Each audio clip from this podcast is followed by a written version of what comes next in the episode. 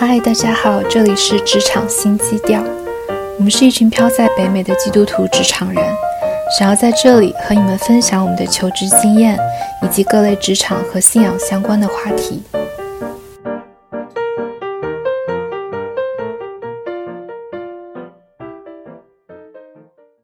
Hello，大家好，欢迎大家再次收听我们的职场新基调职场人图鉴系列。上一期我们了解了码农们的职场故事，今天我们继续聊聊另一个工程类职业——电子工程师。无线电、半导体、芯片这些看似和我们日常生活离得很远的名词，其实与我们的生活息息相关。它们不仅支撑着我们日常起居、通信和出行的运转，更是在新一轮的科技变革中决定了大数据和人工智能技术表现的关键。今天我们邀请到了在半导体生产商工作的电子工程师玉成，来分享他的职场故事。玉成，可以请你简单的跟大家介绍一下你自己吗？啊，嗨，大家好，啊，我叫郭玉成，啊，山东青岛人，我是本科和研究生都是在德州农工大学啊，Texas A&M University 就读，嗯，我的专业是电子工程。呃，然后现在在呃 N N X P Semiconductor 啊，就是恩智浦半导体做新产品测试工程师。那你可以跟我们分享一下你这份工作的主要内容是什么？嗯，我的工作主要内容是负责呃测试新的汽车芯片的测试程序，我保证这个测试程序可以全面高效的筛选我们的生产的芯片。这样严格的保证出厂的芯片能够符合客户要求，嗯，这是我的工作的主要基本内容。对于这样的一份工作，你最喜欢什么样的部分？那或者也有什么不喜欢的部分吗？嗯，这份工作首先它非常富有挑战性，呃，需要不断的调试测试程序，还要学习呃我们新的芯片的这些特性，呃，有的时候会发现设计问题。呃，所以解决问题的时候会有非常有成就感。呃，另外我的工作也保证以后新的生产制造的汽车不会出现质量问题，而且我们的产品有很多是应用在未来自动驾驶的领域里。啊，你要知道，呃，全球每年有至少一百万人因车祸丧生，而且据多项统计表明，其中至少有百分之九十的事故是人为因素导致的。比如超速啊、酒驾、开车发短信、疲劳驾驶等等。所以说，如果能早一点呃实现这个自动驾驶，可以挽救很多人的生命。所以这样想想，就觉得自己的这个工作非常有使命感，呃，很有必要把这个工作搞好。呃，当然不喜欢的地方，嗯，也是因为这件工作非常的繁琐。正是因为这个测试的要求非常的高，需要在测试内容设计的方方面面都要考虑的万无一失，呃，任何错误和闪失都会造成比较严重的后果，所以这方面压力也是呃比较大的。听起来这份工作真的非常的具有挑战性。那你有没有经历过一些小失误啊？工作上的，你是怎么应对的呢？啊，其实工作呢。犯错误其实是非常难，是很难避免的，呃，但是大家要记住，就是有错误不可怕，呃，一定要记得及时向上汇报，呃，并且主动承担责任，呃，及时纠正并总结原因，保证以后不再犯同样的错误就非常好了。嗯，其实说到这里，最近我就犯了一个。比较严重的错误，对我们产品的这个芯片大概有百分之六的区域没有测试到，呃，好在我们现在还没有进入批量生产环节，呃，所以还是有补救的余地，呃，不过这或许是我工作三年半以来这最严重的一个，我们后续还要写，就就就就此事件还要写这个呃 A D 报告，嗯，还有这个根本原因分析。呃，不过好在同事们都非常友善，甚至我们在开完一个紧急会议之后，一个大老板还跟我说了声谢谢，说谢谢玉成 for finding this issue，呃，就搞得我都不知道该怎么回答，因为毕竟是我的错误，但但我老板还还能这样跟我们这种给我一种鼓励，我觉得也是很难得的。其实大多数就是同学在职场中，如果犯了这么一个错误，都会非常的慌张，可能下意识的第一反应不是去把这个问题马上跟上级报告，而是想办法去可能去遮遮掩掩。我们很想知道你当下经历了哪些心路历程，后来又是怎么说服自己，呃，调整自己的心态去直面这个问题的呢？呃，当时我首先发现这个错误的时候，我当时想的不是说，甚至真没有觉得自己说，我就算被开了，我觉得这个也也不能阻挡我，就说把这个错误给汇报给这个上级。呃，我当时是直接跟那个对线的那个工程师，他在生产线那个上面，当时是快要生产了，但是我知道他是那边是负责，我当时就先给他。发了短信，那时候是凌晨的时候，当时我们的这个测试这个生产线是在马来西亚，所以正好是他们那边的白天。我先把这件事情跟他讲，说我们这个测试产品有问题，有个你能不能就先停一下，就是紧急叫停，有这么些呃呃 pattern 是是有有有缺口的。然后他还跟我说啊，你不要担心了，这个我知道了，那个你先睡觉吧，就是，然后说的好像跟没事儿一样。呃，他可能工作我都没见过他，但是可能看起来像是工作很老练，就是见大见怪不怪。然后我当时也是觉得那天晚上我其实自己也没睡好觉，是我事后我觉得哎呀这个事情怎么办啊？这个怎么弥补？然后第二天果然就是大家也就是召开了这个紧急会议，然后再大家来探讨这个问题怎么解决。嗯，我当然还是其实还是非常比较这个。内疚的嘛，因为毕竟犯了错误。然后我，呃，在会开会的时候说话其实有点支支吾吾的。我老板这个时候还偷偷给我发了个私信，就说什么玉成你要自信一点，be confident。啊，然后全程大家也没有过多的责备我，甚至我没有记得有人责备我，就大家只是在就事论事，就说哦，既然这事里面发生了，我们应该怎么补救，然后。呃，后来发现其实其实这个还是抓还是问题发现的还是相对比较及时的，就是没有造成什么太大的这个损失。但这个问题发生的原因就是还是需要 去深究，所以这事儿还没算完。哇，听起来你们公司文化非常的友善，氛围很和谐。你平时和同事相处的模式也是这样的吗？嗯，哦，我们的公司文化。就是 work 和 life balance，呃，非常不错，呃，人员流动也比较少，嗯，我周围的同事在任十年以上的人，呃，比比皆是，都是业界大牛，呃，我虽然工作三年半了，但还是在这个领域是一个小白，嗯，就从我老板来说吧，我老板从他大学毕业到现在一直在我们单位，就他的年纪和我爸爸。差不了几岁，工作快三十年了，这经验丰富，为人也非常友善。嗯，他有四个孩子，呃，圣诞节的时候我还去他家做客，嗯，也是基督徒。嗯，他对我的工作上有很多的包容，也很给我很多的指导。我觉得有这样一个老好老板，我觉得真是感谢上帝。那你和同事之间除了工作上的互动，你们还会有其他的互动吗？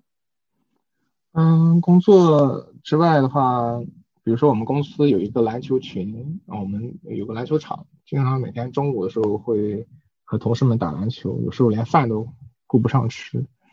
嗯，对，所以每次跟他们打篮球的时候，感觉是非常快乐。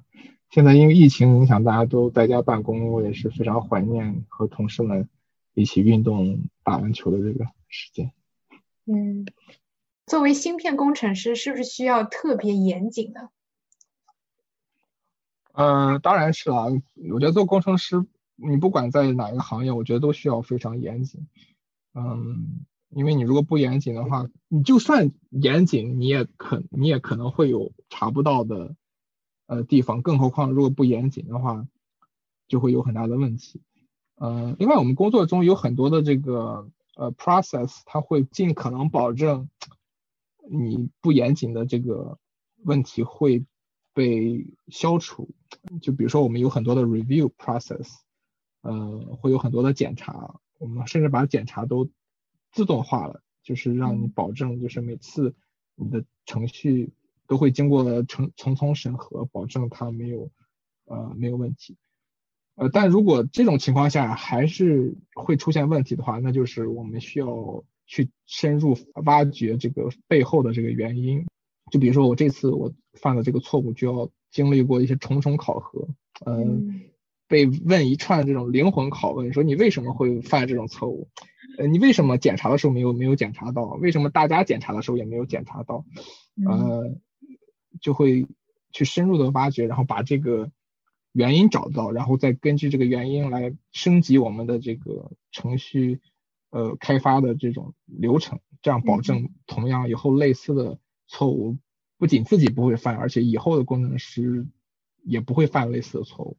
嗯嗯，所以是非常严谨的。我想，其实你在这个专业的时候，应该就已经知道做芯片这个行业是需要非常严谨的。你在工作之后，有没有给你一些新的印象关于这个行业？就是呃。工作了以后，我会发现这个行业比我想象的要复杂的多得多。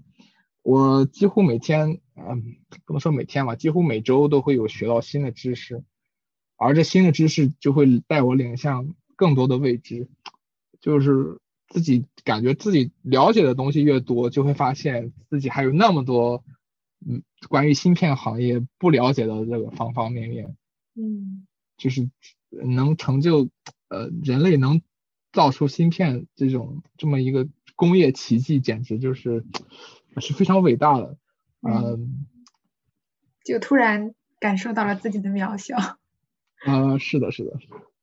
相比这个芯片，我又又联想到自我们的这种人的大脑，就是人的大脑的话，反而是计算的能力和芯片相比。更加的复杂，而且功耗还更小啊！这也是神造物的一个能力。我们做的这个芯片，在我们大家看来，其实就已经很复杂了。但我觉得跟神的这种造化造物相比，就又是小巫见大巫。嗯。刚刚听你分享，就是你已经做这份工作四年了。那这四年来，你觉得你从这个工作当中有学习到什么吗？现在回想看，当当我还是个学生的时候，我觉得找到工作啊非常重要。工作的话就一定要拼命做到最好，啊，就像读书的时候，你要把学习成绩都要搞到最好。呃，但是工作时时间长了，慢慢以后发现，其实工作并不是生活生活的全部。嗯，在保证工作完成的同时，还需要非常重要的要兼顾好自己其他的事情，啊，比如像参加教会的活动。嗯，包括锻炼身体，呃，培养自己的兴趣爱好等等。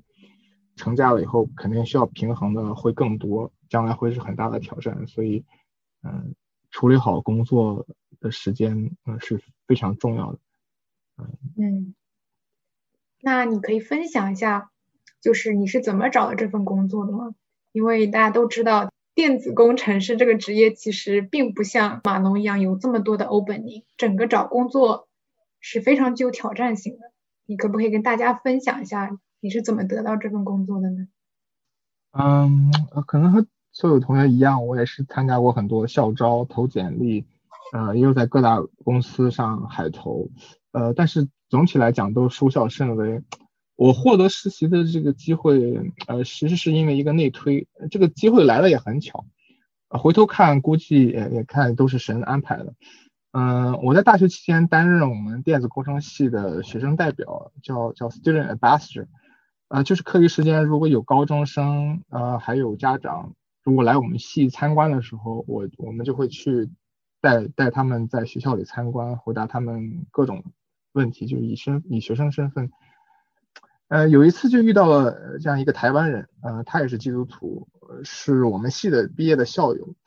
我们当时就聊了很多，呃，他现在就在我现在的公司，嗯，当时我还给他发了简历，不过后来就没有什么后续，呃，不过过了大半大约半年以后，我又参加校招，就是突然发现在这个人群中，就是面试的这些呃校招的这些人里面发现了他，然后他看到我也很高兴，然后就给我顺便就安排了一个面试的机会。嗯，后来面试是另一个人面的，后来面试也就比较顺利，然后我就拿到了实习。呃，实习期间，然后我也就是就是因为因为我当时只有这一个实习机会，然后我就拼了命的工作，我也不知道我能不能回来。嗯，但是运气也是非常好，就是呃，还是一年以后，也就是拿到了全职，就就拿到 return offer，现在就一直在这里工作。嗯。我相信你拿到实习这个面试中的表现当然是非常重要，但是刚刚听你分享，就是当学院的这个 student ambassador 也是起了很大的作用啊。那你除了这个经历以外，你还有其他有意思的经历吗？就就是那些可能对你的人生或者工作有影响的经历有哪些呢？嗯，大学期间参加了确实不少的活动，嗯，就比如说我们学校。曾经是一个军校，后来呃转转制成为一种公立大学。但学校为了保留军校军校的这个传统，还特别设立了一个军校社团，嗯，叫 Corps Cadets。我就在这个军校社团里面待了四年。就是虽然本科还是就是呃参加有自己的这种专业，但是业余很多时间是要呃花到投入到这个呃军校里的。就比如说每天就要六点起床来就是锻炼，然后锻炼一个小时，七点吃饭，然后最早的课是八点，所以都能赶得上。呃，周末的话也要参加这个学校橄榄球赛，呃，还有很多其他的这些活动。嗯，另外在学校期间我还参加了这个业余无线电社团，啊，还担任社社团这个会长两年，就组织过好多活动和比赛。啊，于是我现在家后院还有一个通讯天线，在家可以用电台和世界各地的人通过无线电聊天。嗯，工作以后我还加入了一个我们当地的滑翔机俱乐部，现在在学开飞机。哇，嗯，这个飞行前飞行前这个，嗯，每次飞行之前这种检查，我就感觉和我的工作的严谨的这种相关性很大。嗯，事无巨细要保证这个每次飞行前这个。飞机的安全，我觉得也有助于我工作更加认真。对，我觉得参加军校，嗯，还有参加无线电啊，业余无线电，还有还有包括工作后用开飞机，啊，对我的这个工作生活影响，我觉得是呃非常非常有正面正面影响。我记得以前你聊起过。就是你的面试是在校招当中进行的，然后你自己作为公司的职员，你也去学校面试招过别人。对于这块，你有什么观察或者建议分享给大家吗？嗯，我工作以后，我参加校招，就是站在了这个呃面试官面试官的这个角度上来讲，我就会发现，就是其实解答了我很多当时在学生的时候的这些疑惑。就比如说，其实校招的时候，信息往往是招聘者和应聘者是不对等的，呃，这会造成很多的这个 frustration 啊，呃，就比如我们公司主要是做半导体的，去招的是电子工程师是非常多的，但我们其实公司公司也招一一点，这个招几个，每年可能会招几名这个工业工程师，但其实招的相比电子工程师来讲是很少一部分。呃，但是求职者呢，因为他们一看到我说我们公司有招这个工业工程师，所以就有很多工程、工业工程专业的学生来疯狂来给我们投简历。但是我们而且而且每次投简历，我们也不可能去拒绝，就是我们也只是跟他就是标准的流程走一遍。嗯。但是一总结下来，我们反而是收到了收到的这个电子工程系的这个学生反而要少。嗯。呃，对，而且。而且这个对这这样子的话，对这些工业工程系的学生，他们可能就是很多人投了简历就发现没有得到回应，或者是呃就会感觉很失望，呃，所以呃我建议就是呃就是大家在投简历之前呢，需要更更多的了解这个公司的这个到底是有什么样的需求。这样可以精准的这种投放简历，做这样 fit 的这个概率也会更高。另外，面试中的话，就是简历制作的话要尽量简简洁，然后衣着得体，然后谈话的时候自信大方也都非常重要。嗯，谢谢你的分享。刚刚我听你说，就是信息不对等会导致我们找工作在写简历啊或者面试的时候，可能不会非常有效。你有什么经验可以跟我们大家分享？去如何获取最有效的信息？就是关于这个行业或者这个公司或者这个职位。嗯，我的一点总结就是，人生毕竟会有很多的问题，就是找工作啊、学习上都会有很多的问题。但是有问题没有关系，最重要的是这种问题是要问对人，这点非常重要，但非常容易被忽略。我可以给大家举一个最简单的例子，就比如说，如果你上课有很多问题的话，很多同学更倾向于是问自己的同学啊。课后问同学，而不是去问老师，呃，因为大家可能觉得这个问自己的这种同伴 peers，呃，这个感觉可能更容易问，呃，更好。但其实老师的这种 office hour，或者说你下课之后去问问题，呃，获得的答案反而更加会准确。呃，但大家可能是因为有这种，呃，因为是可能是有这种地位上的差距，或者是大家总感觉很难跳出这个舒适圈去，去去求问。嗯，感觉很没面子。其实这样完全不必要有，而且这样子习惯会导致你获得的信息往往是不准确的。嗯，对，呃，所以这种工作事业上也是尽量去找过来人，因为他们更有可能会提供的信息更有可能会帮到你。呃，当然了，找到这样的人也不容易，就是因为毕竟大家如果工作的话。就是已经过了找工求职的那一个阶段，不一定会再回过头去看，把自己的经验传授给你。所以，如果你你能遇到一个人，就是很愿意给你帮助，一个过来人，如果能很愿意这个花时间给你讲，你一定要非常对他非常表示感激，因为不是每个人都有呃这样的呃义务去帮你的。嗯，你刚刚其实已经提到过一些，就是你的工作。和你的信仰怎么样平衡的一个事情。那我们想继续更多的邀请你来说说你的信仰生活和你的工作有什么样的重叠吗？嗯，工作毕竟也是生活的一部分，所以当然也离不开在主内的生活。嗯，所以很感谢神。呃，我们单位其实每周三还有中午有一个查经小组。嗯，单位里就是也有属灵长辈可以沟通。我觉得这对我来说是，呃，非常难得的，嗯，所以对待工作，我认为现在的职业，嗯，神把我现在安放在这里，完全也是他的旨意，所以我需要做好自己的工作来荣耀神，嗯。最后，玉成可不可以跟大家分享一段鼓励到你的经文？嗯。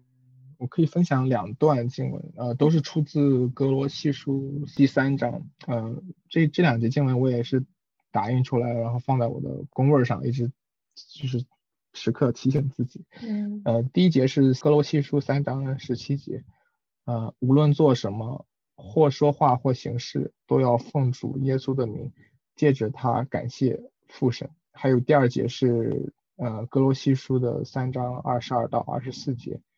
呃，你们做仆人的要凡事听从你们肉身的主人，不要只在眼前侍奉，像是讨人喜欢的，总要存心诚实敬畏主。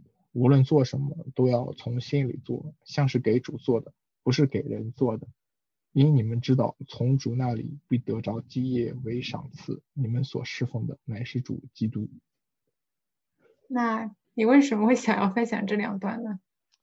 嗯，因为我觉得这两段和工作，其实不管是工作还是是是任何事情，啊，都是在时刻记着我们做事的目的是荣耀神。嗯，当然了，这个通过工作来挣钱，然后来养家糊口，呃，达到这个自己的这种成就感，呃，是一方面，但是最最重要的其实就是要荣耀神。我们时刻要记得，嗯。这个我们的 ultimate goal 是这样子。对我们每个人都是世上的客旅，要想着天上的基业。对，谢谢你的分享，也谢谢你来参加我们的节目。谢谢大家的收听，希望本期的内容可以让大家有所收获。如果你们有任何建议和问题，欢迎在平台上给我们留言。也请大家订阅我们的频道，第一时间获得节目的最新资讯。那我们下期见啦！